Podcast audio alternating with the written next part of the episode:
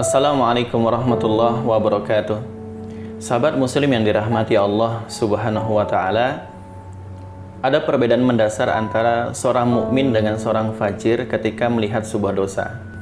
Sebagaimana yang pernah disampaikan oleh Ibnu Mas'ud radhiyallahu anhu bahwasannya seorang mukmin ketika melihat dosa maka seperti merasa berada di sebuah gunung yang besar ya, berada di bawah gunung yang ia khawatir gunung itu akan menimpa dirinya. Adapun seorang fasik atau seorang fajir pelaku maksiat ketika melihat dosa itu maka dosa itu seperti lalat yang terbang hinggap ke hidungnya yang kemudian dengan mudahnya ia mengibaskan tangannya untuk mengusir lalat tadi.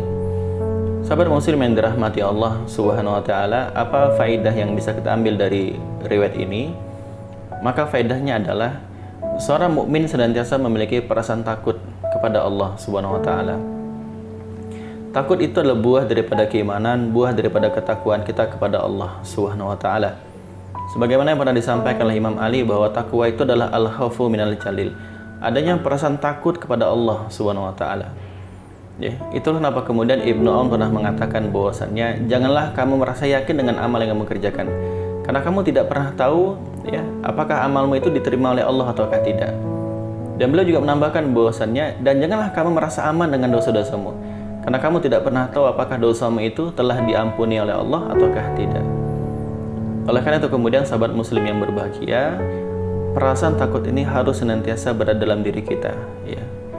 Takut untuk mengerjakan perkara dilarang oleh Allah, agar kemudian timbul perasaan sungguh-sungguh untuk beribadah kepada Allah, bersungguh-sungguh untuk mengharapkan keridhaan dari Allah Subhanahu. Demikian semoga bermanfaat. Assalamualaikum warahmatullahi wabarakatuh.